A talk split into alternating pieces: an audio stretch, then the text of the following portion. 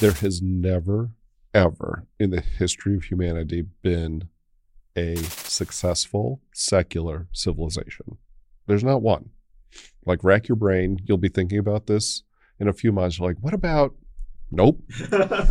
um, it just doesn't exist. Like every every dominant civilization and non-dominant civilizations predominantly have had like a uh, a super dominant religion.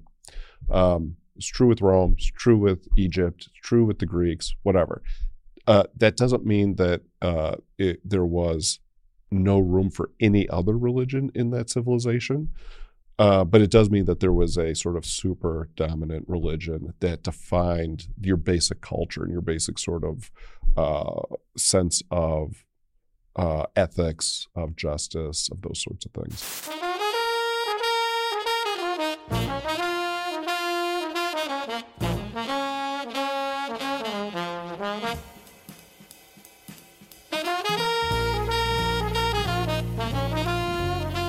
Howdy, everyone. Welcome back to Moment of Truth, the podcast of American Moment. My name is Saurabh Sharma. I'm the president of American Moment, streaming from the great state of Arizona. I'm here on November 7th. It's the day before Election Day, taping with a native Arizonan. We'll get to that in a second, but uh, really grateful for Proverbs Media Group letting us use their studio out here. Their team is fantastic, and uh, they were very gracious to let us uh, perch up and and uh, you know have a conversation with some local Arizona talent. As always, be sure to go to AmericanMoment.org. There you can find uh, the backlog of this podcast. You can find everything else we have cooking here at American Moment. You can go to AmericanMoment.org/slash/join and fill out the form, and we'll talk to you about how to get you more substantively involved. Uh, there's a lot of things going on that have meant that there's a a huge dearth of talent in DC. And so, if you are talented, smart, and you believe in the things we talk about on this show, chances are there's a role for you up in Washington. So, be sure to go fill that out. Today, I was honored to be joined by a good friend and a real, I think, role model for what patriotic and capable involvement in politics looks like. Chris Buskirk. Chris is the publisher of American Greatness, a contributing opinion writer for the New York Times. He's also written for the Washington Post, Spectator World, USA Today, The Hill, The New York New Criterion, and other publications. He's a frequent contributor to Fox News, NPR's Morning Edition, PBS News Hour, and Hardball, and he also regularly appears on CNN. He's the author of the book Trump versus the Leviathan, and along with Seth Leibsohn, American Greatness: How Conservatism Inc. missed the 2016 election and what the establishment needs to learn. It's a bit of a chunky mouthful, but uh, we'll forgive him for that. He was a Publius Fellow at the Claremont Institute and received a fellowship from the Earhart Foundation. He's a serial entrepreneur who has built and sold businesses in financial services and digital marketing, and he received his BA from Claremont McKenna College. Um, he has also been the person running the super PAC for the Blake Masters for Senate campaign. I believe it's called Saving Arizona PAC. And is involved in all sorts of different dark arts projects, really making sure that this agenda of American greatness that we talk about all the time on this podcast is actually implemented in the infrastructure of the conservative movement. Uh, we had a wide ranging conversation on all sorts of fantastic things, including his background, American greatness's background, what winning would look like for our side, uh, the religious right, uh, and even uh, niche right wing bodybuilders on the internet and what they bring to the table. It was great. Uh, I think the world of Chris. He's super smart, and I hope you guys enjoy the episode. We'll go now to Chris Buskirk. Chris, thank you for coming on the podcast. Thanks. We're taping on location in Arizona, your your neck of the woods. Um, I'd be very curious to hear how you ended up here. You have an interesting background, unlike most people in politics. Certainly, most people who run magazines, you're vastly more interesting than them. Uh, what uh, what exactly got you to be the Chris Buskirk you are today? So, uh, where should I start? What do you think? Like, we don't want to give as, you, as early. It's not like a we don't want to give the too much of the origin story, but I guess just um, I'll give you this sort of the Cliff Notes mm-hmm. version, mm-hmm. maybe. And uh, so, as you know, like I started American Greatness in 2016. Mm-hmm. Um, I've been pretty political um, my whole life. Uh, I grew up in a family that was like we talked about politics at the dinner table, but you know we were not like weirdly political. We were just that family that was interested in it. And my uh, you know my father, I say all the time, you know he um, you know he was a volunteer for Goldwater in '64. He like had a uh, subscription to National Review from the 60s up mm-hmm. until like uh, the early 2000s. At uh, which point he was uh, at the at the cutting edge there, and he realized that uh, this this isn't the conservatism I signed up for in the 60s, and he uh, uh, rightly canceled that subscription, you know, before everybody else realized uh, that they, that uh, uh, National Review was no longer with the middle of the country that they represented, kind of a, a DC sort of uh, class of people who were um, sort of segmented off from the rest of us. Mm-hmm. Uh, but we talked about that type of thing, as I say, about uh, at, at, dinner. And, you know, I was just always interested in it. And you know, as a as a graduate student, I was uh, I, I, was an intern at the Claremont Institute, and uh, I was really, you know, I just really thought that um, the way Claremont thought about what the country was and the founding was was right and was interesting, and I thought that had implications for what I wanted to do with my life.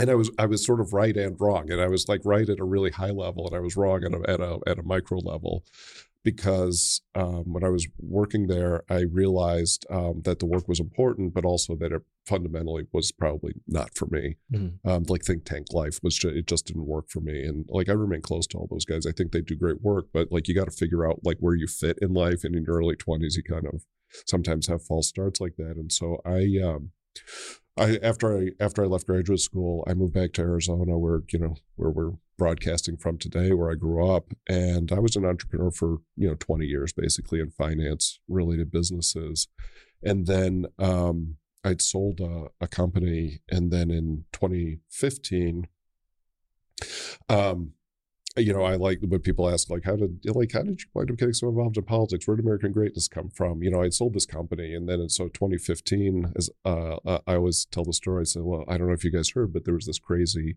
orange uh, real estate developer from Manhattan with an enormously long red tie, but it looks good. Uh, looks fantastic, super great, the yeah. best tie ever. Yeah, um, makes everyone look thin and beautiful. beautiful, beautiful. Um, no, but he, you know, I, I did not. I will say this: I didn't get Trump immediately as a candidate, but I got him quickly. Mm-hmm. So I was like, there are those people who are like golden escalator from then on. That was not me, but you know, by my my sort of Trump epiphany was after the first Republican uh, debate, and that was when I that was when I kind of looked at uh, what Trump was talking about. I was like, hold up, hold up a second. Maybe he's actually serious about this stuff. And it was like uh, China, or uh, I think the, the, the the preferred pronunciation is China. China. Um, there's China. There was manufacturing. Uh, there was sort of you know looking for a renaissance of the American middle class. There was immigration. All these things. And he's talking about these things, and you you look at there's like you know there's like 87 other guys up there on the stage, right? And this one guy is talking about this one set of issues, Trump, and everybody else is still kind of doing like the neo Bush thing. Mm. And that was when um, I thought this is interesting because this is like what I always thought like the Republican Party and the conservatism was about, but we sort of obviously have strayed from that path uh, over, particularly over the Bush years uh, and during the Obama years too. And um, I went, you know, I just sort of did my research. I'm like, oh my gosh, this guy's actually serious. Like Trump has been talking about China and manufacturing since like the 80s, like mm-hmm. literally since the 80s. Um, and so, you know, my um, you know, shortly thereafter, that was August of 15, and shortly thereafter, um, I realized that I kind of had to make a decision. And I was at a place in my life and in my career where I like I had the I I I, could make a decision. Let's put it that way. I could um, either continue in business, um, try and make more money. Um, it's a good thing to do. Got a family. Um, they really like eating. Uh, or I could, uh, because I was at a crossroads, I thought, you know, this if I'm going to become m- like meaningfully more involved in politics, like this is the time. Like here's this guy. I don't know if he's going to win um, the presidency or not, uh, but he's talking about the things that I've thought were important in ways that nobody's done for like 15 or 20 years or more. And uh, so I thought, well, look, now's the time to do it. I'm going to do it. And the first thing that I did was I founded American Greatness. Uh, we launched in uh, early 16. Uh, and the kind of the my mental model at the time was basically um, Reagan had National Review, and they kind of fleshed out the ideas that he was running on and that were important to the country at the time. And if you recall, in 2015 and 2016, the whole sort of legacy conservative media establishment was was vehemently anti-Trump, um, as today. Basically, I thought, well, you know, look, Trump is sort of, speaks in like slogans and sound bites. It's like build the wall and this sort of thing. Those things are all right, but you have to build up like an an argument and an infra, like a mental intellectual infrastructure under that. I thought he could he could really use the help. Um, he could really use uh, an institution like a magazine that is backing him up on these things, that makes the argument, that examines the you know the different aspects of it. That was uh, and that was really what I thought the mission of, of American Greatness was, and in a lot of ways continues to be because. Um, uh, because there's not enough people doing it, because it's important, and because basically the future of the country is based, I think, on having a, a, strong, vibrant, self-sustaining middle class, and all of these things relate to that. Mm-hmm. Trade relates to that. China relates to that. Immigration relates to that. Uh, building up a manufacturing base again, that all relates to that. And whether Trump is president, uh, whether somebody else is president, whether it's 2022, 2024, 2028. These are big long term issues that we need to deal with. Uh, and that is, uh, you know, those are the sort of ideas and the worldview that American greatness exists to uh, to advocate on, on behalf of. Well, with that uh, goal in mind, uh, you you have achieved it through the one data point that I have, which is the first time I visited the White House in the last days of the Trump administration taking meetings uh, for American Moment related stuff. Um, I was taking an, a meeting in the presidential personnel office, and on someone's desk was an article from American Greatness printed out. It was one of Pedro Gonzalez's article. I think John McEntee earlier that day had literally had 20 copies printed out and put on everyone's desk. I, I think it was about something about immigration, I yeah. think. Um, but you know, so so mission accomplished. Uh, what's the future of the publication then? Uh, keep on keeping on. Yeah. Really, it, it's as I said. This was. Um, th- it's not something. It was not a problem that got created overnight. These the things that we're talking about, and they're not being fixed overnight, but mm-hmm. they are mm-hmm. being fixed. Mm-hmm. And uh, the so you know you you you bring up uh, it's a little bit of an inside baseball thing, but a very important point about uh, the the PPO, the Presidential Personnel Office. Like this is um, this is one of the most important offices in the executive branch. Um, it is, and some of you watching will know this, some many won't. They'll be like, what's PPO? And it sounds like pretty obscure. And it kind of is, right? I mean, but this is uh, this is the these are the people who identify presidential appointees. Uh, they vet them. Um, and they say like you know this person would be good for this job this person would be good for this job or this person we should stay keep as far away from the administration as possible um, and it doesn't matter what it is, right? Anything that what are the, uh, uh any anything that the president can appoint, mm-hmm. and, and uh, you probably know this better than I do. How many presidential About appointments? Four thousand.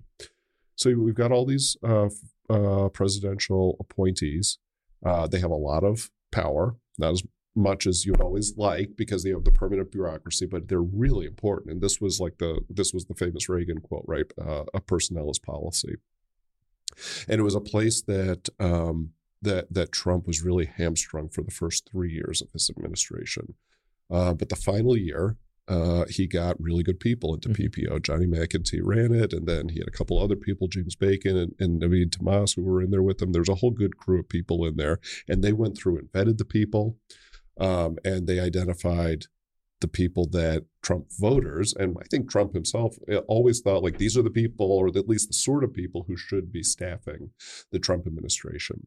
And uh, it's people like that are, you know, that are really operating uh, in a way like way under the radar, at least from the public perception. Like that's like that's a really good concrete example of like what where um, uh, a, a, publication like American Greatness can be helpful. Like there's there's one place where we can be helpful because like we speak to the faithful, right? And we they keep them informed and we keep them motivated and engaged. Um, and that is kind of like um, that's the artillery, right? Mm-hmm. Like we're doing that, and like we have like six million ish readers a month, and so we speak to that those people a lot. But then there are people who are actually like they're actually executing on things mm-hmm. on behalf of whether it be in that case a president or maybe it's a senator, or a congressman, or whatever. They need the same thing too, but they can be much more uh, in, in, an immediate sense, they can be uh, much more uh, precise in what they want to accomplish. Right. And so, you know, as part of our job is to be helpful to those to those folks too. They've got to execute, but again, like I was saying, you know, like in the in the seventies and eighties, you had you know you had Reagan and you had other Republicans who they would look to guidance from certain publications because you know you they have to execute. They can't be thinking these things out all the time. Mm-hmm. And so that's part of our job is to is you know is to be helpful in thinking some of these things out for the people who actually do execute uh, policy in government. One of the ongoing conversations that that's been really interesting for the past few years has been people who are like authentically right wing who actually understood whether it was early or or later on the Trump thing. Um, you know, uh, there there there seems to be some concern amongst them of co-optation uh, and the dilution of terms like America First and MAGA, but also uh, the the misdirection of these energies towards other things. And so, you know, people always talk about Trumpism after Trump, and you know, what what is what does all this mean? Um, and one of the frameworks that's trotted out a lot is oh you know it needs to be much more about policy instead of personality and all this stuff and i tend to think that that stuff is overwrought that actually like trump's personality was a big a huge part maybe even the determinative part of what made him capable of overturning the system um, you know American greatness with its mission of putting meat on the bones to um, some of the the uh, energies that that Trump activated. How do you how do you reconcile that conversation, that debate? Um, yeah, I mean, there's these terms that float around, right? Trumpism, America First, MAGA, and they're all sort of like the Venn diagram has mm-hmm. them like they're sort of overlapping mm-hmm. each other, and that yeah, and nonetheless they're um, slightly vague mm-hmm. in what they mean. Mm-hmm. And so, you know, one way to um, make those things concrete is to identify particular um, policies, or you know, that sounds super nerdy, like, or you should you write have this particular bill. You know, I wouldn't even go that far. I mean, there's a place for that for mm-hmm. sure. Uh, but it's kind of like immigration, you know. Is, do is it is it limited and legal? Um, is it or is it uh, extremely permissive and illegal? Mm-hmm. Um, you know, that's sort of, sort of directional. Safe, legal, and rare. Safe, legal, yeah, right, yeah, yeah. That's uh, yeah, that's funny, yeah, because yeah. I've used that joke before with immigration. Yeah, yeah that's a, like that's a that would be uh, that would be that's a good uh, policy uh, for immigration. But that's that's the way I think about these terms. It's like you know, how do you make these things concrete in a mm-hmm. way that is actionable and that's that's very important you know there are it, it's interesting in that everybody not surprising but interesting that um, everybody on the right or at least republicans broadly defined everybody's america first yeah now right everybody's maybe not maga right because somehow mm-hmm. maga is, is too close to trump yeah. for some people yeah. Um, but again, the term doesn't mean it. It doesn't mean anything, right? Or, or it's unclear what it means in any particular context. It just becomes a new adjective to add to the long train of adjectives. It's like you know, at some point in the 80s, every Republican started running as a conservative Republican. And now you have a constitutional conservative Republican, Tea Party constitutional conservative Republican, a Tea Party America First MAGA constitutional yeah, conservative yeah. Republican. It's just like eh, people just like skin suit on whatever the latest term is. And it starts to just be instantly useless as a term. It's instantly useless. Like when you, if you want to think about like what are the, um, you know, what are the good heuristics that you can use to see where somebody is? Like immigration maybe is the best one, if mm-hmm. not, or maybe, or one of the best ones for sure. But it's like, where is somebody on immigration? Like this tells you a lot about uh, the way they think about politics and generally, in general, about the country um, in general. Uh, better, I don't know if there's a better one. You know, maybe some of the foreign policy questions about mm. war, around uh, around foreign, uh, you know, sort of endless war, that mm-hmm. type of thing. But I think it's immigration because even now you do have a wing of the party that says, yeah, absolutely, we are for like only legal immigration, we're against illegal immigration. And it's like, well, like what's your like what's your limitation on legal immigration? You know i don't know like 10, 10 million a year or something? Yeah. you're like okay yeah. okay i get where you're coming from you're, yeah. you're fine with yeah. you're fine with displacing the american middle class. Um, there's there's literally a member of congress that said my immigration policy is four words legal good illegal bad. That is a childish way of looking at immigration policy.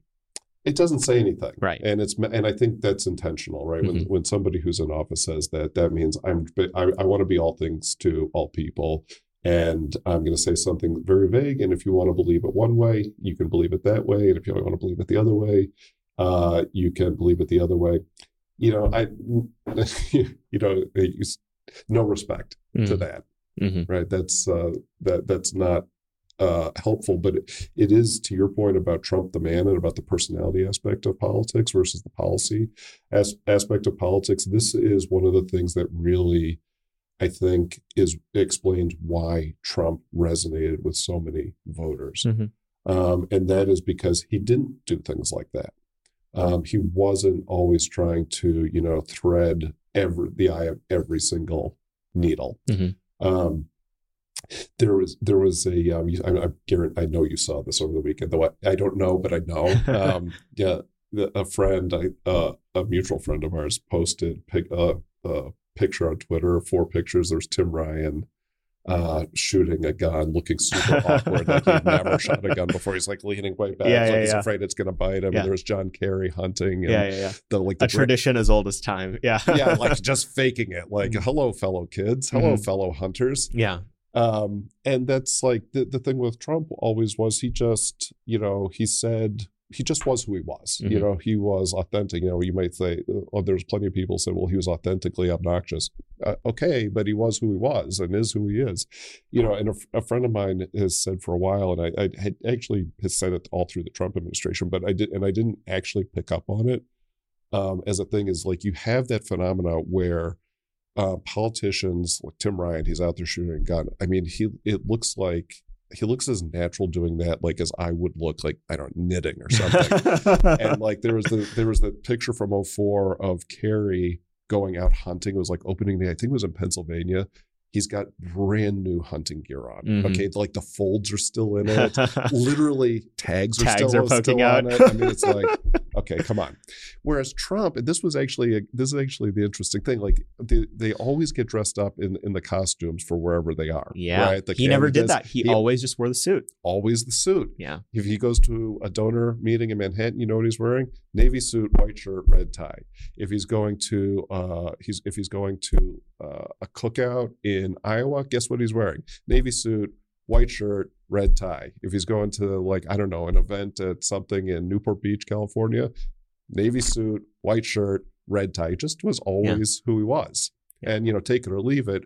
But there was something that uh, that was very refreshing to people about that because there's like this political mentality that says these people aren't that smart. Like if I put on the hunting gear, they're going to think I'm a hunter. Yeah. Um, and Trump it, had more respect for voters Mhm. uh, than the people who just try and dress up in the costume. Mhm. And that was something that really resonated, I think, with with a lot of people. And there was like this cognitive dissonance where you'd have uh, where you'd have like people in you know Iowa or whatever um, who would think like, okay, like I'm going to give this guy a shot. Well, they may not have loved him, but they're like, all right, at least I get who he is. Right. Um, whereas like the political class is like, but he didn't tick these particular boxes. He was Mhm. supposed to lie to you in these time honored uh, traditional ways, and he didn't do it. And you're Yeah. supposed to dislike that. You're, you're dumb. Yeah. Yeah, you're supposed to be waiting for these lies we tell you. Right. Well, and and there there is a real policy upshot to some of this stuff, right? Because you think, okay, the, the suit thing is interesting, and I've never I've never framed it that way because my, my corollary to this um, has always been, um, you know, on some of the more like policy areas, like for instance, you take the pro life issue, like Trump never pretended like he was always a pro life champion or whatever, but he said, "This is something my voters want." I'm going to champion this issue. And he took it to its logical conclusion, and he was a very pro life president.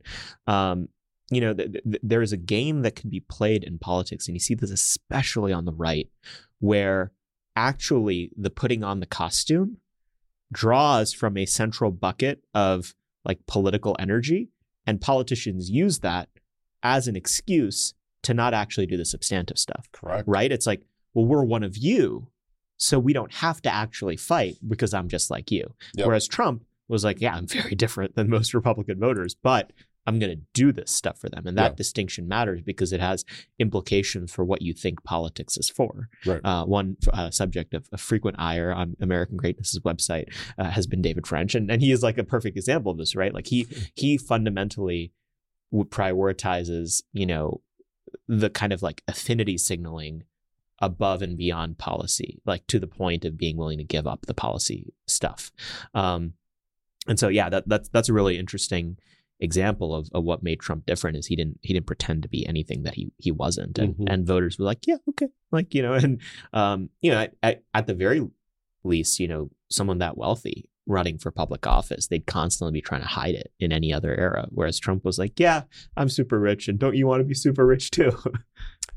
like I don't know. This is the funny thing is like everybody pretends like they're supposed to be. You know, every that's an interesting thing about America is like everybody's middle class. Yeah, like that's sort of the that's like the American conceit. Now, but there's a way in which it's true, right? Because most people who are wealthy are within one generation of being of legitimately being mm-hmm. middle class.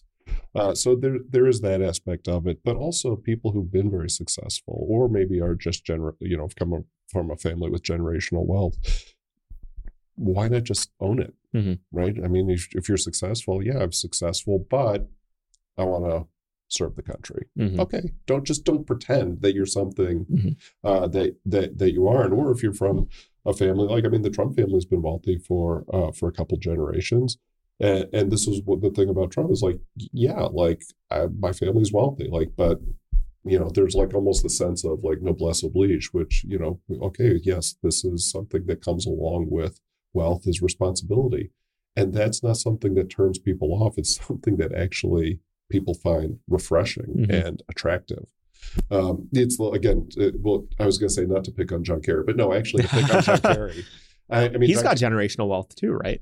He, yeah, I mean, look, he you know he went to boarding school in Switzerland growing up. He comes from a you know a decently wealthy family, but you know he you know he married um, he married the widow of the Heinz fortune, mm. who you know his her his wife's uh, husband was John Heinz, who was a Republican senator from Pennsylvania, who mm. was like ketchup Heinz, mm-hmm. right? So John Kerry's out there not even spending his own money; he's spending um, his, his brother-in-law's money, or his, or, no, his no, wife's his, yeah. dead husband's Republican dead husband's money, and is like meanwhile dressing up like like hello fellow kids, I'm also one of the one of the middle classes. Mm-hmm. You know, it's like it's so it's just ridiculous. It's like in in actuality, we'd be so much better off if people who um, people who were legitimately from you know, like an uh, upper class just said like we actually like have a sense of noblesse oblige. Like we behave like an aristocracy, not like an oligarchy. Mm-hmm. The distinction being one is good, beneficial for society and aristocracy because it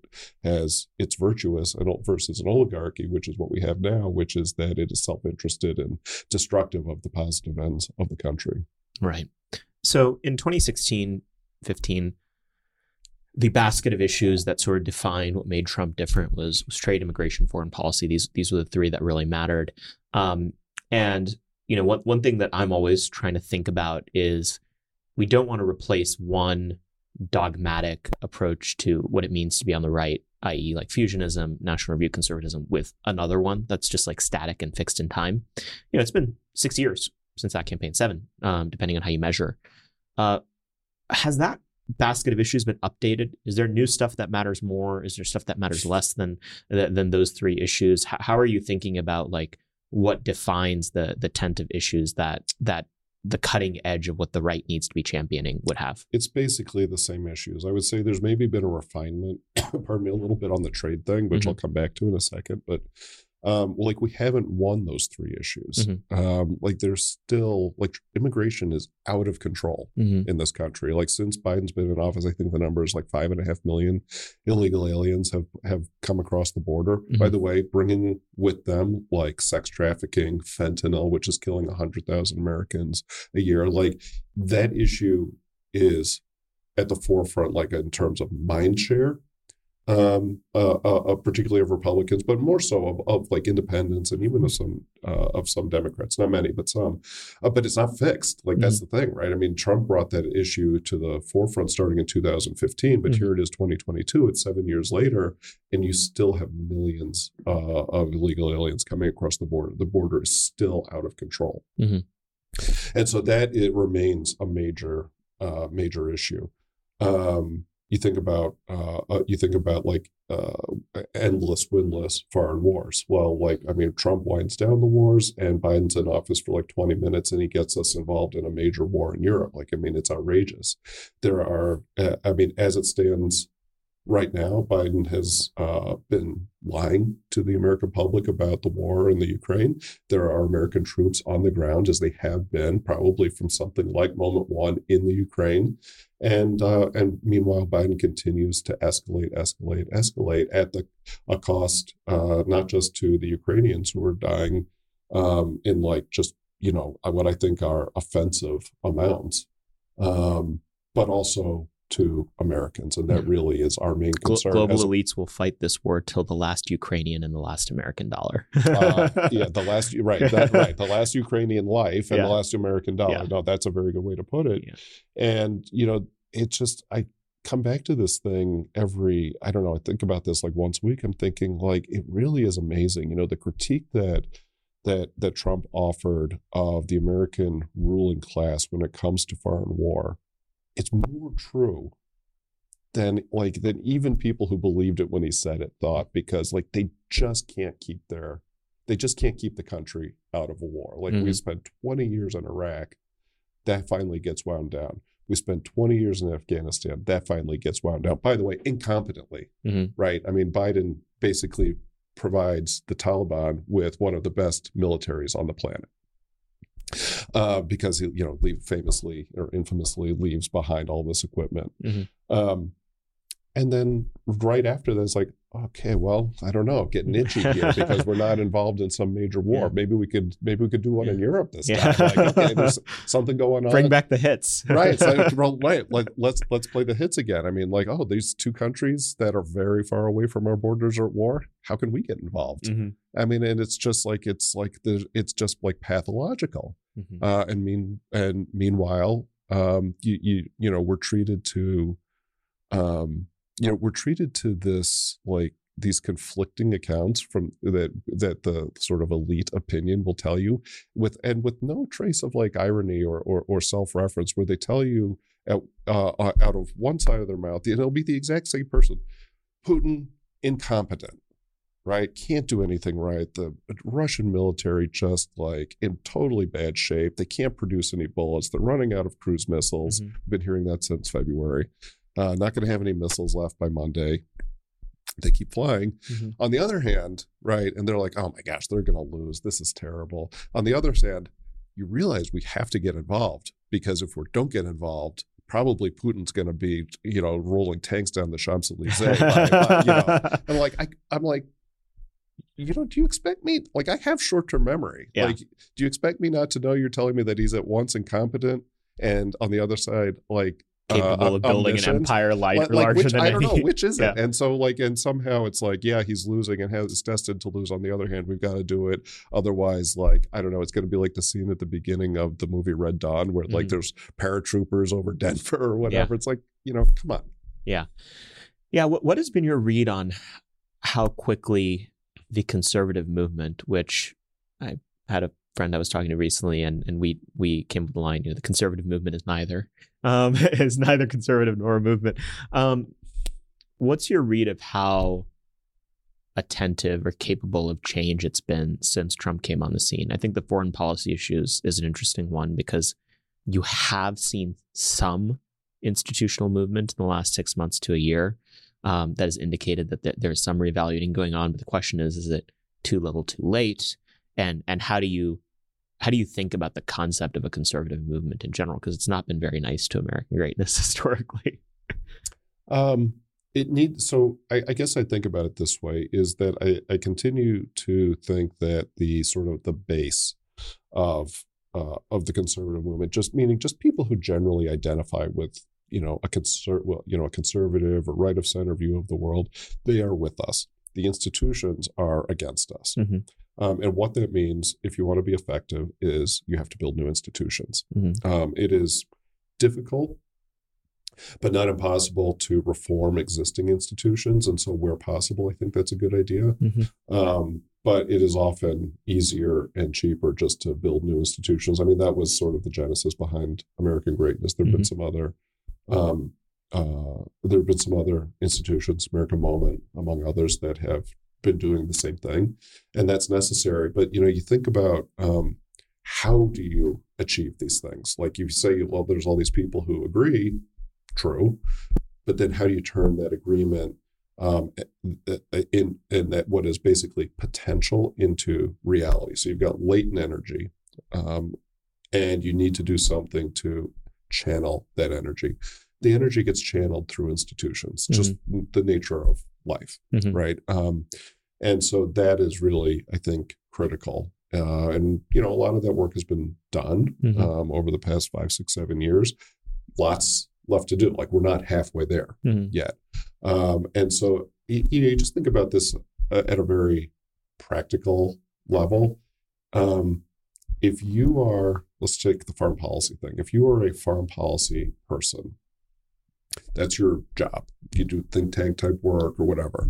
Um, and you are in a neocon type organization that is that basically gets their money from you know the military industrial complex or whatever tough for you to stay employed if you don't advocate for you know for all kinds of foreign wars um, whereas for a certain if you were if for a certain amount of money if they were able to hire you over at this other institution you could maybe speak your mind it's important you know you got to have the chairs and you got to have the people to occupy those chairs Mhm. and that's how i think you are able to really sort of start to change the trajectory and Mhm. so like in our uh, in our own way um, with american greatness like there were and this was this is literally true like in 2016 and 17 there were people who were doing journalism whether it be uh, like reporting type journalism or opinion type journalism who were sitting in seats at other um, legacy conservative media outlets and they were literally banned from saying anything pro Trump.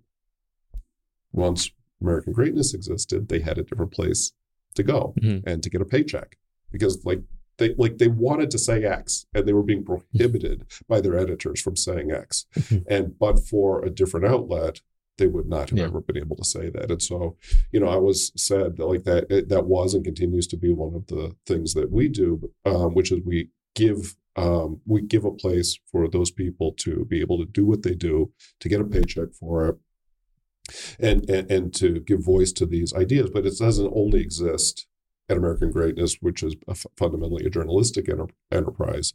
Uh, it exists in the think tank world. It exists in you know if you want to like there's uh, as you know there's uh, University of Austin. There's you know an academic institution. There's a lot of different institutions where people I think would be better served if they were able to get out of the old institutions that are stifling them and be able to go with more aligned institutions where they're able to actually do and say what they think.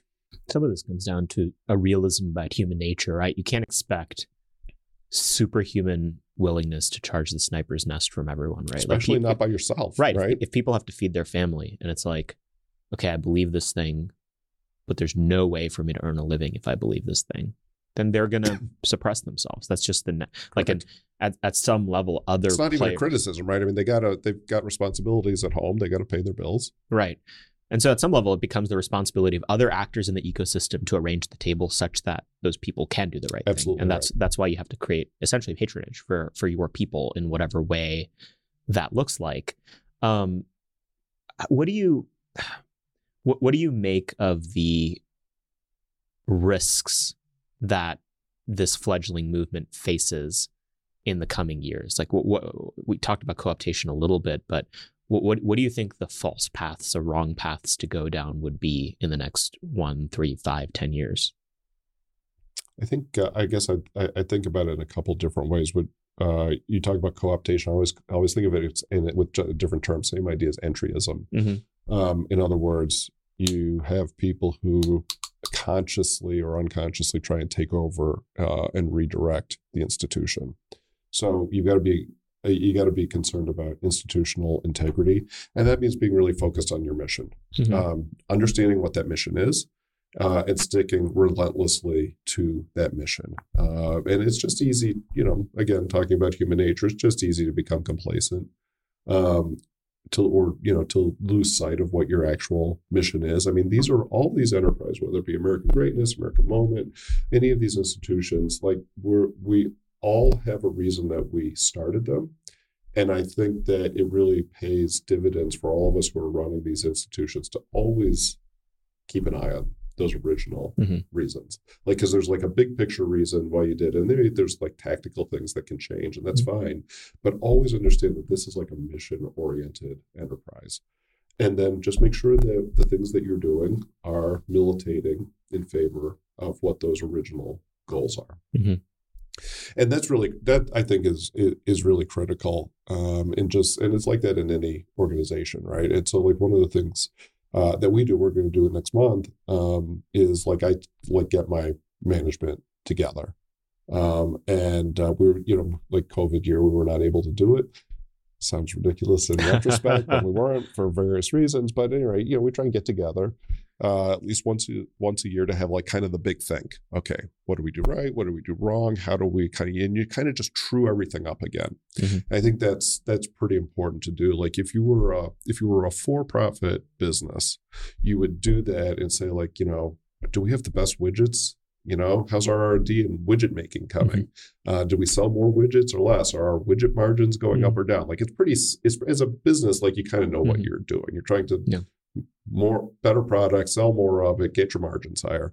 For us, uh, in, in a political space, it's a little bit different, but the same. I Mhm. think the same principle applies, and you always have to kind of come back to those to those basics and make sure that you're you're hitting on the on the core things. Well, and that drive has to be chosen to be to be implemented because in the business world, if you aren't self-reflective in that way, your business dies. In Yeah. the nonprofit world, is very easy to just coast for a long time if uh, if you don't constantly reevaluate. Um, has getting involved more and more over the past few years for you changed your perspective on like what being an institutional actor actually is like? Has it tempered any of the you know criticisms you may have had of existing institutional actors? Has it made you think, oh no, that you should actually hold these people to account even more? I'm just curious, like what your read on like the constraints of being an actor in this ecosystem um, has has made you think about.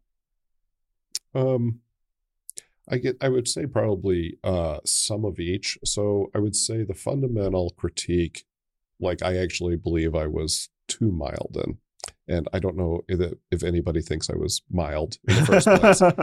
Um, but it's not an adjective that's that's known to describe your, your Right. public Yeah, no, commentary. look- right. No, I look at some of this and some of the some of the critique of the institutions. I think was like it's actually worse. Like you talk about how these institutions and the people in them became really, really self-referential, really, Conservative really movement self- institutions. Yeah, yeah, Mm. Uh, really, really self-serving. Like really uh, cordoned off from the rest of the country, and quite honestly, not caring about the rest of the country.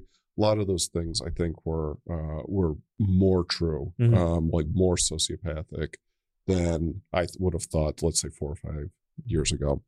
Um, on the other hand, there are there are also really good people and really uh, good institutions. I, there's one major institution I can think of um, that comes in for a lot of heat. I, I I think I won't say the name of it, but it's one like it's one every single person watching your podcast would know of. Um, it, it, and it's a it's a political enterprise, and I think about it like it's one that everybody likes to criticize, and this is a place where I actually have reformed my um my thoughts on it. It's one that um how how do I want to say it? The critique is is that institution X should be doing A, B, and C. Mhm. Okay. And these are layups. Like, why aren't they doing it? Um, and what I realized in getting closer to it, and I, I'm sorry for being a little bit vague, but is A, B, and C are all good things to be doing that somebody should be doing, but that the institution in question actually isn't built to do those things. Right. Um, and like, I understand why people who aren't that close to it would say they should because it would Mhm. make sense. Um, but actually, they it's just not what they do, Mhm. and there's there's there's there are constraints on as to why they can't do it. Mhm. And so, as I've seen that, what I've said is, okay, the critique is correct in that these three things need to be done.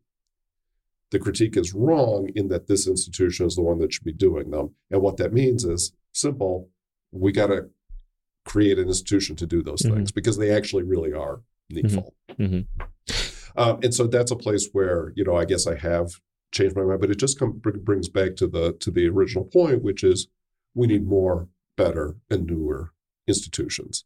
Like and sometimes like the you know conservatives like to complain, right? I mean this is like uh, you know it's it's the pastime is like oh my gosh things are so terrible, Mhm. like you know we're screwed. Yeah. Um, and like that's really if, if that that's really a big part of what our battle is is to say actually things are bad but we have agency they don't have to remain bad Mhm.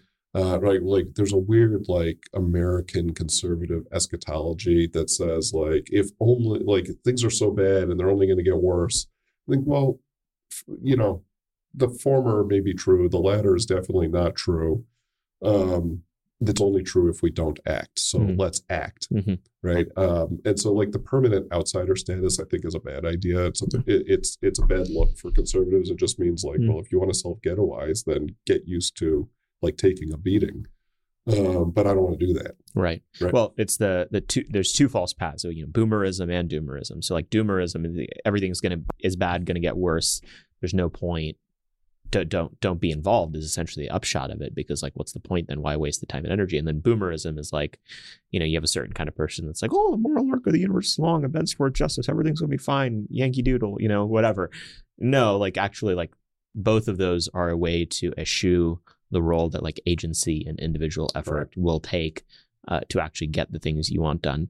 Um, on, on both sides of the ledger of kind of how you've thought about institutions, you know, on, on the former, um, about how institutions are more corrupt and self-referential than you realize. Like, I think the biggest thing for me building this out is realizing that your like median conservative donor is more conservative than the institutions they give money to.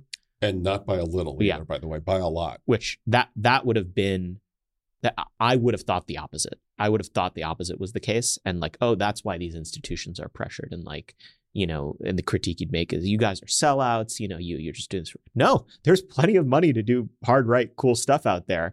Um, the question is like, and, and and so there's much more criticism to be made of these institutions because of that. And then on your um on your reason to give some institutions some slack, yeah, I I, I think that that's that's also been an interesting experience, is because no one institution doing anything well can do everything. And they, they can probably do like one or two things really well, right? And like this is something that we always deal with. Like, you know, we having a great conversation with someone, and they're like, "Oh, you should be doing this," and it's like, "Golly gee, wouldn't that be fun to do that?" But like, you have to stay focused on your mission because otherwise, you'll you'll you'll creep away and you won't keep what's special or useful about any particular institution in check. And um, you know, when it comes to legacy institutions, how I like to measure it is, you know, they have to they can only be measured against themselves. Like, what is brave and uh, you know, serious stand to take in the context of the institutional pressures that they face. Like a bravery and a willingness to take a stand has to necessarily be measured relatively. You know, Mhm. th- there's there's probably even a, a a a metric by which I would praise some of the worst institutions on the right if they took a stand that you know you know to be particularly out there or brave for their institutional position they find themselves in. Um, so all that all that is a, a point well taken. Um, you know, the the side of this that that I'm curious about is what do you think um, a movement maturing will look like? You know, w- the the American greatness, American moment, all these other institutions that have cropped up. You know, we we've been on the outside looking in, but over time, these institutions are going to be in a leadership role where they they end up potentially becoming their own establishment. What does that look like? What does that roadmap So look like? um, well, I'll tell you what it, I'll tell you what winning looks like. Mhm. Okay, I'm not sure if that's your exact question, but I've got two answers to what winning would look like. Um, one's a very big picture, and one is uh, is a little bit uh, is a little more tactical. Mhm. Um, the big, I think the big picture goal is, I, I think it's always useful to concretize these things, uh, is because well, it just helps you know what you're shooting at, right? Uh, is to, to make it very concrete. and I think that uh, you know the the example here is, or not the the example here for the right is FDR. Uh, so what we you know so what are your political goals? Well, you have political goals in terms of like policy, but you have also political t- goals that are just like purely political. Mhm. Um, like what we want is to win presidential elections with 55% of the popular vote, election in and election out, because we've realigned the country in a way that that is just where the country is. Um, and we don't want to win presidential elections with like 48.2% of the vote and a jigsaw puzzle electoral college map. Um, we'd rather have that than lose.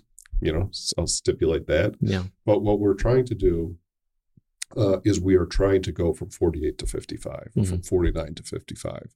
And, you know, in a way that sounds like a huge lift um, because, well, basically the last person who did it in this country was FDR, but that, you know, that coalition lasted for you know, in a really solid way, like maybe a generation or generation and a half, and in a pretty significant way for another generation or so after that. Mhm. So it was a major, major win, which fundamentally transformed the country for the worse, but nonetheless transformed the country. So you say, well, but gosh, a realignment like that, like that's massive. Yes, I agree. But on the other hand, if you think that like uh, you know, Republicans would typically win in a presidential election, like maybe 48, 49, 50% of the vote, maybe a little more.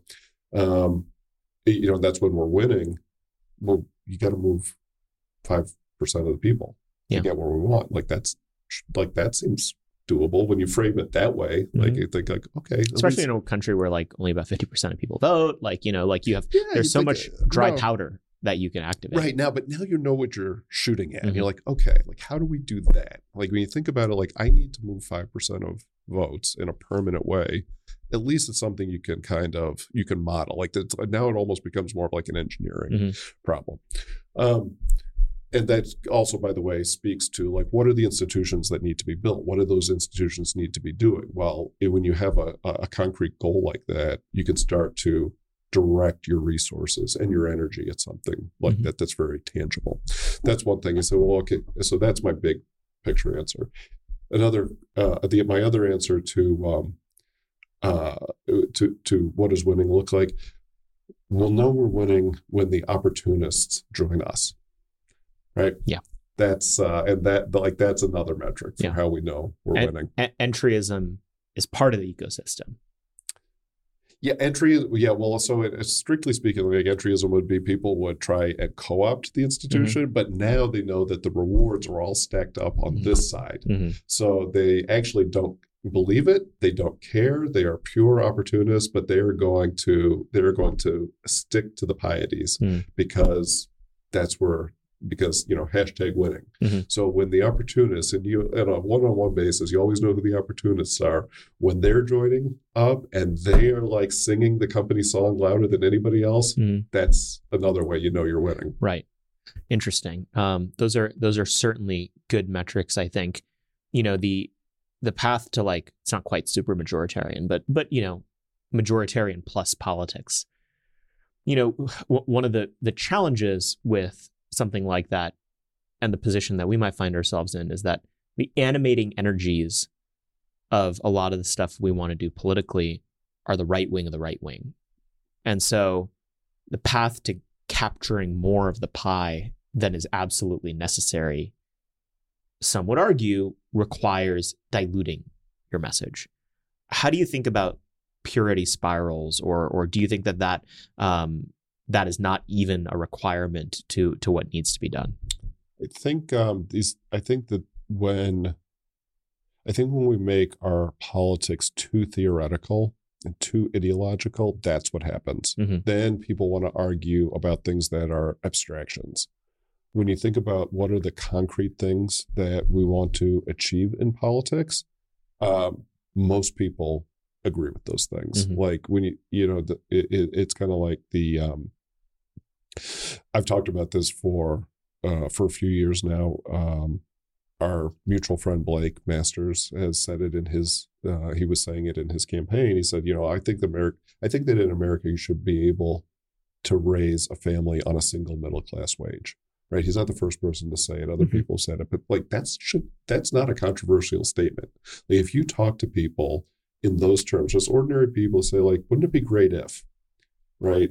Um, not that you have to, but that it is possible to do that. So, like, um, it, there, uh, you know, Oren Cass at American Compass came up with, uh, I think it was in 2018 or 2019, he came up with this sort of uh, basket of things that were measurable, economic goods that define what a middle class life consists of in Mhm. America. Like, you own a house, you own a car. Uh, you can send a kid to college. You can pay for your health care, like all these things. It's just like what people normally take for granted as middle class. Um, and the statistic, he, you know, when you define the basket of goods and services that way, you know, what he says is that the last time it was possible to do that on a median wage in this country with a single one, raise a family of four, uh, was like the late 80s, like 88, 89. Living Uh, memory. Yeah, well, in living memory, yeah. Um, and it had been possible for generations before that. It has not been possible on a median wage to do that. Now, if you say this to people, uh, some people will just say, and I've had this experience, will say, well, like, that's ridiculous. Like, you could never do that. Like, and then you tell them, well, actually, like, as late as the late 80s, people were doing it. It wasn't a pipe dream. Well, uh, and then the next question is, like, you revanchist? How dare yeah, you? yeah, right, right, right. Well, you want to take us back to the Stone Age, right? You think you think like that? There's like a couple of different versions. Like you think women shouldn't work? Like, didn't say that. Not my business. Want to work? Go for it. Don't want to work? I'm okay. Fine. I'm just saying median wage should be at a, in America should be at a level where a family of four could support itself in a middle class style on just that wage. Anyway, to your original point, when you start to make your goals concrete instead of uh, just describing them in terms of theory, you broaden your audience mm-hmm. substantially. Mm-hmm.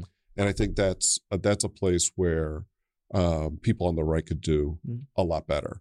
Because otherwise it does become it just becomes so abstract uh, uh, like who loves freedom more? Like mm-hmm. no i do. No no no i do. Like freedom is the best. No no no freedom no, for is liberty. the absolute yeah, right, right yeah, i'm, not, I'm yeah. for the front for the popular front for liberty oh really? Well i'm with the popular front for freedom. Yeah. Right and then you get into these like ridiculous conflicts but when you make it very concrete then there's a place where not only uh, I think do you avoid some of these uh, purity spirals you're talking about, but also the number of people who find what you're talking about to be attractive, to be charismatic, to be something they would want to support. It just becomes much much bigger. Mm-hmm. So the legacy right in the United States was was very gate kept for a long time, um, and honestly, the thing that made it harder for them to gatekeep wasn't actually the institutional lay of the land. It was like the advent of the internet. It was yeah. the digital. Um, you know, suddenly, yeah, they were still gatekeeping, but like in a wide open field, and you could just like walk around and, right. and, and, go find your audience. And American greatness has benefited greatly from being able to access new audiences online and such. And um, you know, especially in the era of Trump, there was like a Cambrian explosion of like different like niche micro movements on the internet. Um, you know, everything from like vitalist bodybuilders to like, you know, uh, pe- people. Who, are we going to post physique? Uh, you, you, you are more than welcome to. You are you are a much better bodybuilder than I am. I've had a year of much travel, um, and so, you know, how, how do you how do you think about the role that like the perpetual critics uh, of you know joyful, uh, uh, sometimes strange and and and very right wing people on the internet. Uh, what role do you think they play in a healthy right wing ecosystem? I tend to really enjoy their presence. I think they provide a valuable corrective on people who are too self serious. But I'm curious how you reconcile them to so, the pie. Well, I guess one of the things I would say is, um, you know, we've been treated to 25 years of humorless scolds telling us to be happy warriors. Mm-hmm. Be, ha- be a happy warrior, Rob. I'm yeah. telling you, yeah. that's the way you win. Yeah. Did you hear me? Like, if you're not a happy warrior, yeah. by God, like yeah. you're gonna have to go sit in the corner. Yeah, you're gonna get wrapped on the knuckles if you're like, like smiling. okay, yes, I'm smiling. Fine, I'm a happy warrior. I swear. Yeah, yeah. And so the but the thing about some of these like sort of um, smaller, um, like often anonymous people online is that they're actually being happy warriors. Yeah. Right. There's a lot of humor. There's just a lot of like, you know, vitality and joy. And the people who tell you to be a happy warrior are often the first people to criticize people joking around on the mm-hmm. internet. Mm-hmm. It's like, well, okay, there you have it. You want to know like what's one of the big problems with uh, the conservative movement in general? It's that, like you know, like be a happy warrior. Oh, they're making jokes. Yeah, but no jokes. okay, there's absolutely we can't have that. Yeah.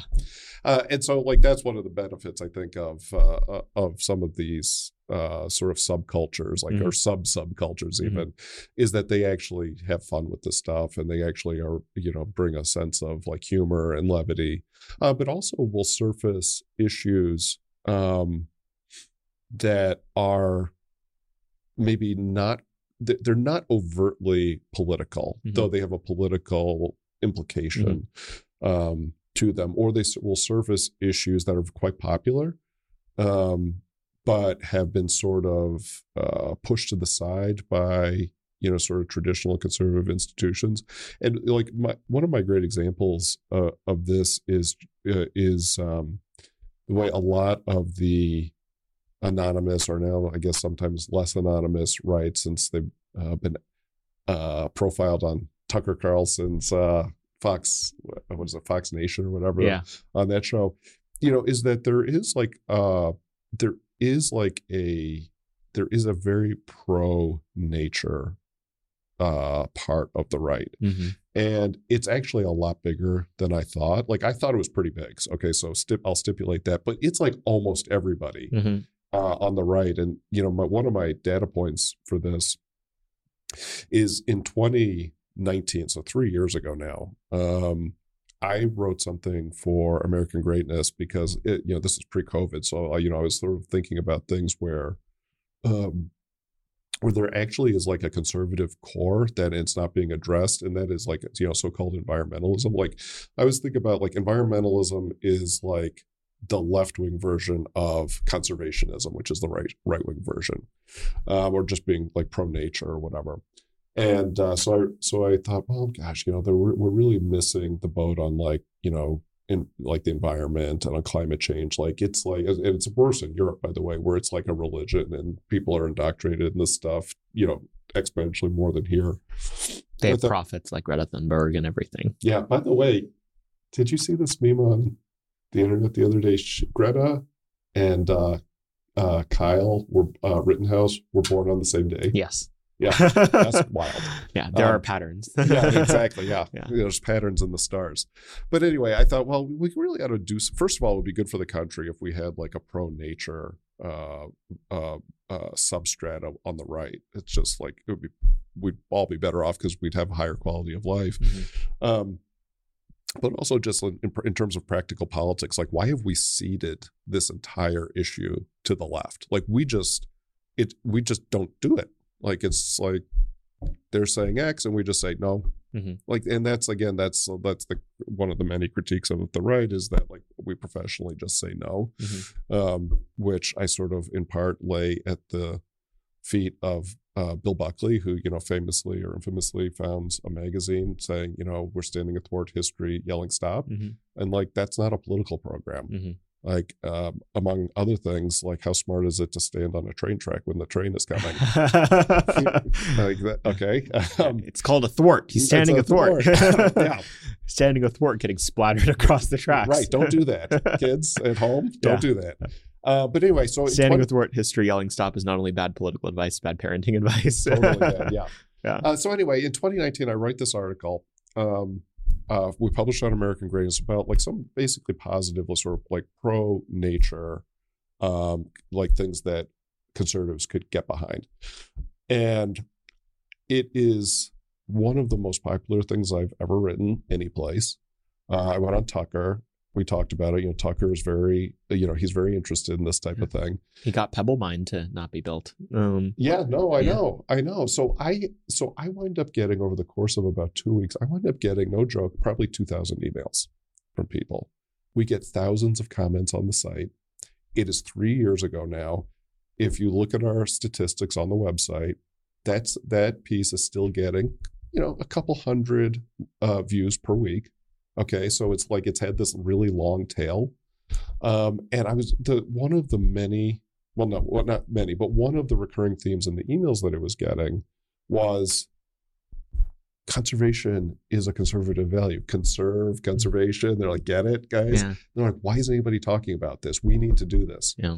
Now we got detoured by COVID and all the things that went along with that. Though there is a like a sorry, there is like a, a little bit of an overlap in the Venn diagram there about like just believing in the in the vitality of nature um, and wanting to steward that Mhm.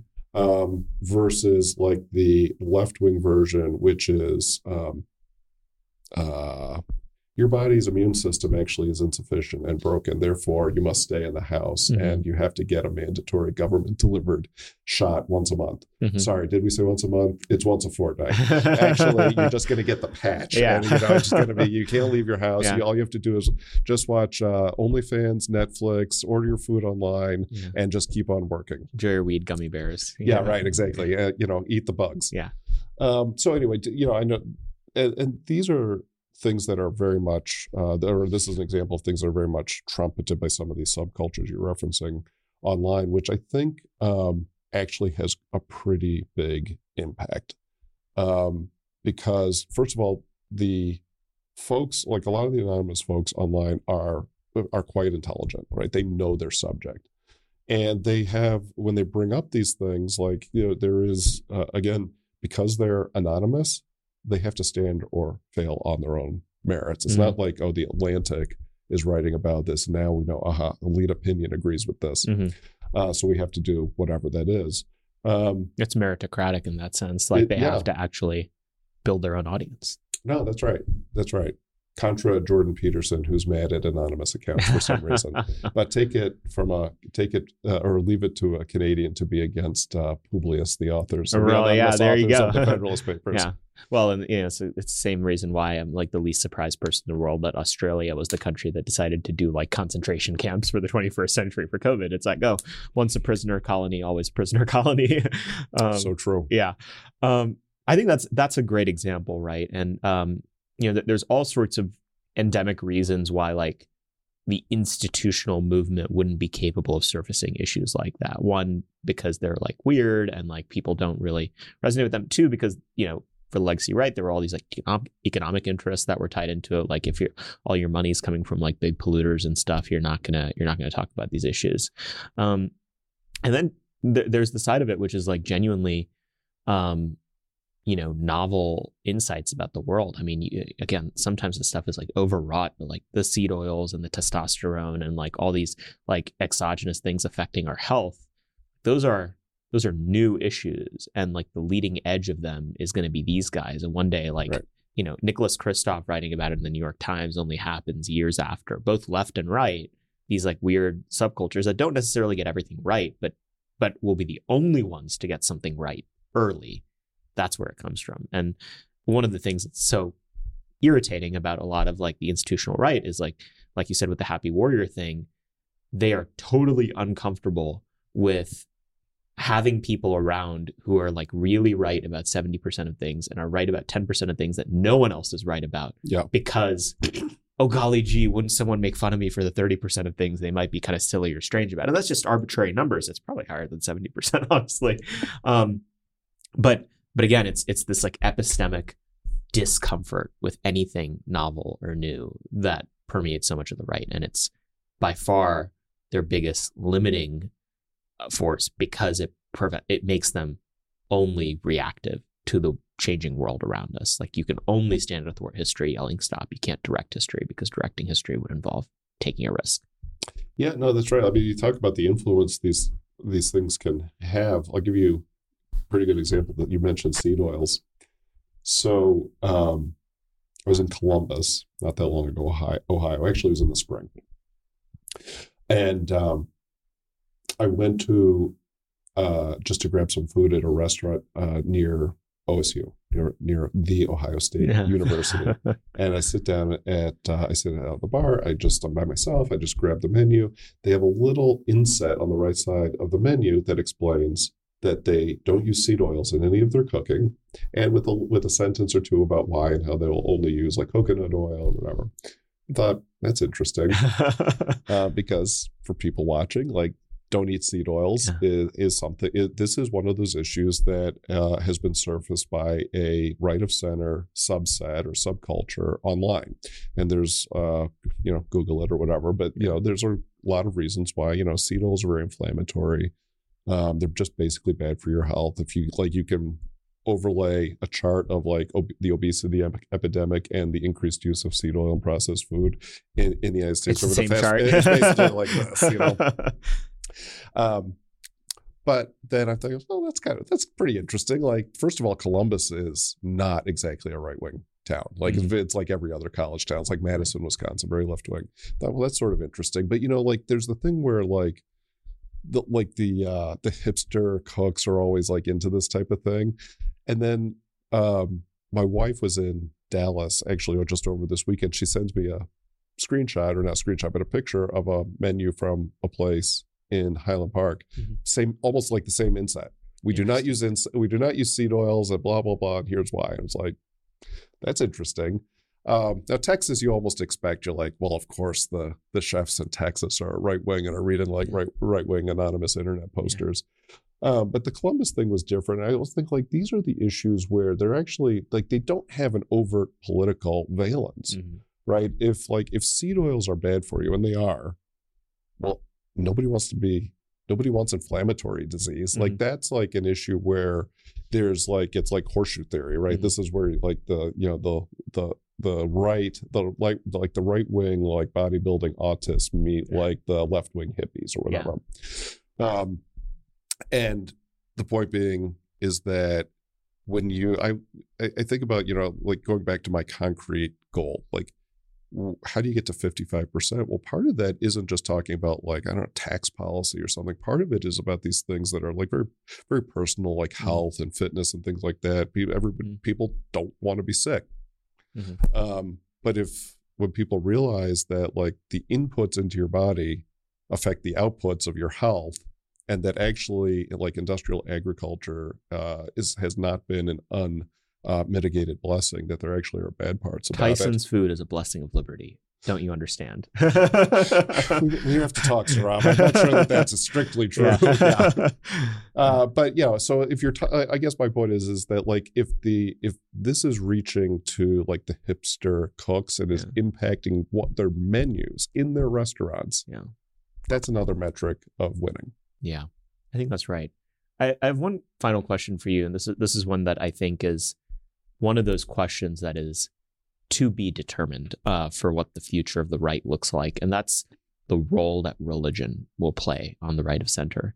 Um, you know, there, there, there's people get like ises and oughts confused here very frequently, right? Like there, there's a certain set of people that we would agree with on all sorts of policy areas that think that the future of the American right must be centrally religious Christian in its its outlook, and there's others that think that a more secular um, right is is on its uh, uh, is is about to arrive. What do you think of that, and and, and do you think that religion is going to play the litmus test role that it did on the right in the 70s, 80s, 90s, maybe even early 2000s um, in the future? I, I guess I'd answer. I'd start by answering it this way: um, There has never, ever in the history of humanity been a successful secular civilization. There's not one. Like, rack your brain. You'll be thinking about this in a few months. You're like, what about? Nope. um, it just doesn't exist. Yeah. Like every every dominant civilization and non-dominant civilizations predominantly have had like a uh, a super dominant religion. Um, it's true with Rome. It's true with Egypt. True with the Greeks. Whatever. Uh, that doesn't mean that uh, it, there was no room for any other religion in that civilization. Uh, but it does mean that there was a sort of super dominant religion that defined your basic culture and your basic sort of uh, sense of uh, ethics, of justice, of those sorts of things. And, you know, basically in the United States, religion will play that role. Um, the question is what religion? And the you know the United States in its DNA is effectively uh, is basically the the sort of civil religion is the valence is all like low church Protestantism, right? It, that is who founded the country. It like even like even American Catholicism has like a Protestant valence to it compared to Catholicism in other parts of the world. Um, and that's just because it's Amer- that's just American culture. Like even secular people Mhm. like have a sort of Protestant, like low church sensibility about the way they think about culture and things. Like you see this even on, you know, famously on the left. You know, people like Moldbug and others have sort of offered their critique. Like you know, the woke left actually is just like Puritanism, like 2.0 or 3.0 or whatever. And I'm sympathetic to that. I'm not sure it's strictly true, but there's enough truth to it that it's you know it's a it's a decent framework for thinking about it. The, so the point is is for you think about the future um, uh, of American culture and politics is what role will religion play? Well, first of all, the threshold question is will it play a role or not? Yes, I think that's an easy one. The question is what and how. And you, you know, you asked the question about like the 70s, 80s, 90s. Um, it won't be that role. Um, that was a the role that, and that was really a, a combination of things. That was evangelicals um, coming into politics, uh, particularly Republican politics, for the first time ever. And it was a sort of like upper Midwest Catholics getting motivated by uh, Reagan and around, uh, and in a lot of ways around the life issue.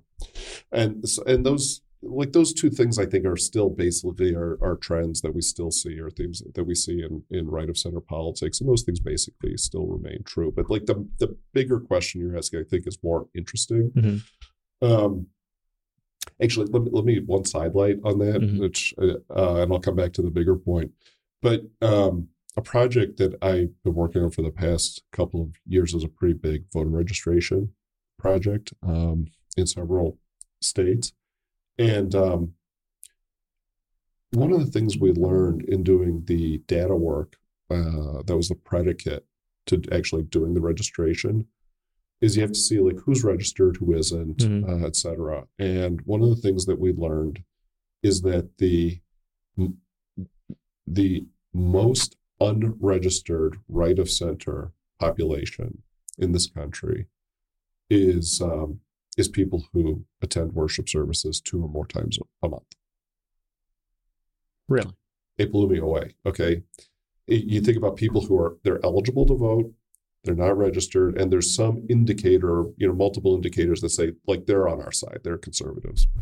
and it's basically people who are faithfully religious, um, you know, and observant of whatever their religion is. It's basically true across um, all religions, with the exception of um, Mormons and Jews, who are the, like their most observant members uh, are registered at or higher actually than normal, like uh, you know median levels. But you know for uh, for uh, observant Catholics, observant, observant Protestants, uh, observant Muslims, it is true that they are le- least less registered than the median. Hmm. And I thought, God, that's so weird, right? Um, you would think, and my thought was going back to the 70s, 80s, 90s. I'm like, did someone do this already? Like, did, no, exactly, exactly. I'm like, I thought we've identified and fixed that problem like 30 years ago. And uh, so we dug into that data a little bit more. And what we found was actually super interesting, which is yes, we did fix that problem then like so basically what happened you know this is sort of the redux version of it but basically what happened is went out um, you know people like i don't know like ralph reed the christian coalition other groups you know that predated ralph uh, basically went out and got all these young then young um, like evangelical boomers and got them registered to vote and engaged in politics. And those are actually our base today okay? But their kids and they're now their grandkids. Nope, nobody touched them. Interesting. Yeah, super interesting. So anyway, that's just a, wasn't I, some I of the idea that the parents would have done that. Yeah, and obviously they did to to some extent, right? Because you know it's not like they're not registered at all. They're mm-hmm. they're like le- less registered by about ten right. percent than the median. And so w- what happened is, I, I think my sort of having looked at this a little bit, what my and this goes to the institutional question is that what happened is some of these institutions, which were really effective in that era, they became less effective over time. Typically, as their founders, the people who really created them and drove them forward, typically as those people got older, those institutions became less effective. Mm-hmm. And so it also may have just been like a product market fit that was designed for that population and that almost necessarily you would need new institutions, new charismatic leaders to fit yeah, to the that, next yeah, generation. That, that, that, may that may be right. I mean, those institutions um, that were that were built back then, they would have had to have had a really successful like leadership transition, mm-hmm. like maybe 15, 20 years ago mm-hmm. or something. And you know, they're still working and whatever, but they just missed the generational shift. Mm-hmm. Um, and so, anyway, that's a, that's just a place where on our side, like, there's actually a lot of those people out there, and mm-hmm. those are people who are naturally, you know, which should be involved in politics on our side. Mm-hmm. Anyway, I but you know I, I digress. Not to get too far into the weeds. That the on your point about like what's the role of religion in politics and culture in this country. I mean, it, there's a, a I think a pretty reasonable framing, um, and I know that there are I, there are good critiques of this, but a simple framing is like, you know, the the left has like a political eschatology which basically is all encompassing. It like explains all of life. It Mhm. answers all of the questions um, that religion typically would answer. And um, and the right has a different view. The the right sees politics as a subsidiary uh, to religion. Um, and those are you know this is where a lot of our conflicts uh, come from. Mhm. So you know, basically, do you want uh, do you you know do you want leftism uh, to be the secular religion of the state and of the culture, a la say, let's say, like the Soviet Union or something, uh, or do you want um, some other religious sensibility? now, does that mean it is sectarian Christian? Does it mean it is just sort of generically like we have a Christian sensibility? In this country. Um, but obviously, like we have like religious pluralism, that's not going to change any. Um, I, I, I don't know uh, how that plays out. I do think that um, to the extent that we on the right get more comfortable embracing um, religion as an essential part of life and not trying to pretend that people are can break their lives Mhm. and who they are into two parts. Like there's the oh, I'm this religious person, but I'm also this other uh, like business person, political person. Th- these two things just don't. Uh, they they they never sort of cross paths. I think that's just a conflict in the, in the way people live their lives, and you can't do it. We need to be more comfortable um, in talking about uh, religious things uh, in a way that is just sort of like normal Mhm. and matter of fact, as opposed to uh, it, look, I put it this way: I grew up in the Protestant world. I'm very familiar with this. There is a there is like an overbearing, creepy way to do it, and we should not be doing that. There is another part of it that when people say, like, "Why do you think X about politics?" You say, "Well, uh, like I'm a Christian and I think X, Y, and Z," and that's sufficient. Like Mm. you, I, I feel like we've jumped through too many hoops trying to explain a particular political stance where the origin actually is religious. You say, well, but I don't want to make that argument. I don't want to tell people that. So I'm going to try and come up with some other argument. hmm And th- that other argument is just never as good, right? It's just not as convincing as if you just told people what you really think. They don't have to believe it, they don't have to accept it, but you're more authentic about it. And I think more convincing when you Mhm. talk about it in the terms that actually motivate you. hmm One of the unfortunate things about how the chronology of the last 30 years has played out is that the story of institutional corruption on the right got tied up with some of these questions, right? So, like many like evangelical leaders that got tied into conservative politics, they were along for the ride for the policy level corruption that happened on the right. And so, like certain very right wing, more secular thinkers, commentators, Twitter accounts, they say, well, we let the religious people be in charge for a while and look what it got us. It got us, you know, being a good Christian means open borders. And so, you know, uh, p- part part of the problem is like the same institutional corruption that happened everywhere, um, and there wasn't a such thing as a as a secular institutional establishment back then that you could point the same corruption to. That's developing now and, and is re- reaching its maturity now. What's the argument you make to the people who are like mad at where the religious right brought us, like that it failed to conserve these certain things in American society? The uh, there's you know there's all this talk about um, the the left wants to use this as one of their talking points about this so-called Christian nationalism. they got a new word. They're so proud of their The- new oh, word that know, they I got. know. Like I was just wondering, like, did they? Where's the factory for all the new words? Because they're quite. It was literally like a sociology department. Like I, I, I looked this up recently oh, you because like did? I yeah, just, because it's like it's just so annoying. It's like now a term that everyone has to like talk about, and it's like oh, Doug Mastriano on Kari Lake, da, da, da, da. Marjorie Taylor Greene's a Christian nationalist. Like it's so irritating because it's clearly like oh, we found a It's new like, like, scary denier. vote. Yeah, they've Right. got, they just generate these terms. There's like a registered trademark by it, and I don't want to use the, their like registered trademark terms. Well, no, it's like it is impressive how Yeah. quickly they can turn out these terms. Um, but they, but there's like there's so little. They're like almost content free. Mhm. Um, Everyone I don't like is a Christian nationalist. Yeah, You know, that's basically their argument. the the um to on your question about like well you know the the religious folks did x y and z or the, these institutions here's the thing: is for the people who are worried about like in quotes Christian nationalism, um, or even people on our side who think like, eh, like I don't know, like we had this bad actor or that bad actor or just this incompetent actor or whatever. Look, here's the thing. Um,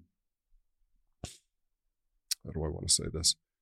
The church, the Christian church, has not been very good at protecting its most core doctrines. It is in no shape to be trying to do anything in politics as an institution or even as you know sectarian you know denominational institutions uh, because it's not that good at doing the one thing it has a divine mandate to do which is to protect the gospel and to you know preach it faithfully and uh, to administer the sacraments and this sort of thing um, the institutional church in this country, again, across the spectrum, is um, like quite liberal, um, theologically liberal, and that's a problem uh, because it's not faithful to its mission. And uh, so, to that extent, if somebody says, "Well, these institutions should not be," you know, dictating policy, they can't even dictate policy internally. Like we're in no danger of like, you know, whatever the the Methodists taking over, right? I mean, it, I mean, and to the extent, by the way, that these institutional uh, uh, church organizations are in quotes going to take over, they've actually already done it. Like Hillary Clinton is famously like a, an observant Methodist or whatever, right? But uh, but you know, the social gospel replaced the gospel of Christ a long time ago in these uh, in many of these institutions, or at least it was effective at diluting it. Um, and so, like what I think about is really more at the first of all, the, there needs to be reform in the church itself so that it can do what its actually its main function, uh, and to do that faithfully. But second of all, um, when I think about what the role of uh, what the role of religion is going to play. And I tend to think that at least in the sh- kind of short medium term, that's going to be bottom up, not top down. And that's primarily because of the problems that the institutions themselves have. Interesting. Chris, where can people keep up with everything that you're up to? You have your fingers in, in many pies. I keep reading about different ones. Uh, where should where should people keep up with all of it? Uh, come to American Greatness, which is amgreatness.com. You can find me um, posting lots of nice pictures and other things uh, uh, on Twitter at the Chris Buskirk, and uh, yeah, that's probably those are probably the two best places. Wonderful. Well, thank you for coming on the podcast, and very glad we were able to tape it out here in the lovely desert that I want to spend more time in. Yeah, thanks for having me. It's fun. Hopefully, you guys enjoyed that. We certainly went long. I think Chris and I were both busting for a piss there by the end, but uh, we we always love to bring you long conversations when guests have something interesting to say, and Chris Chris certainly has interesting things to say. I highly recommend keeping up with American Greatness. It's a great publication. You'll always find interesting takes uh, from writers who wouldn't get a lot of airtime in the rest of the conservative movement. Uh, be sure to follow Chris on Twitter. There he posts many beautiful pictures of the world as it could be and once was, not the way the world is, uh, which is always uh, good for, you know, putting the fire of God in you to go and destroy our enemies. Uh, be sure to check out the backlog of this podcast as always at AmericanMoment.org. Rate and review this show, five stars only, please. And if you write a comment in the review, we'll read it out on the show. If it's a question, we'll answer it. And be sure to email us at American moment or podcast at americanmoment.org if you uh, don't feel like putting it publicly. Thank you guys as always for listening. It still blows my mind how many people listen every week for now 85 weeks, I think, or 84 weeks. Uh, we'll see you guys next week. Moment of Truth is an American Moment Studios production filmed at the Conservative Partnership Center. Our podcast is produced and edited by Jake Mercier and Jared Cummings. Our intro music is A Minor Struggle by Ryan Serenich. Don't forget to like and subscribe on all platforms, and you can go to AmericanMoment.org to learn more.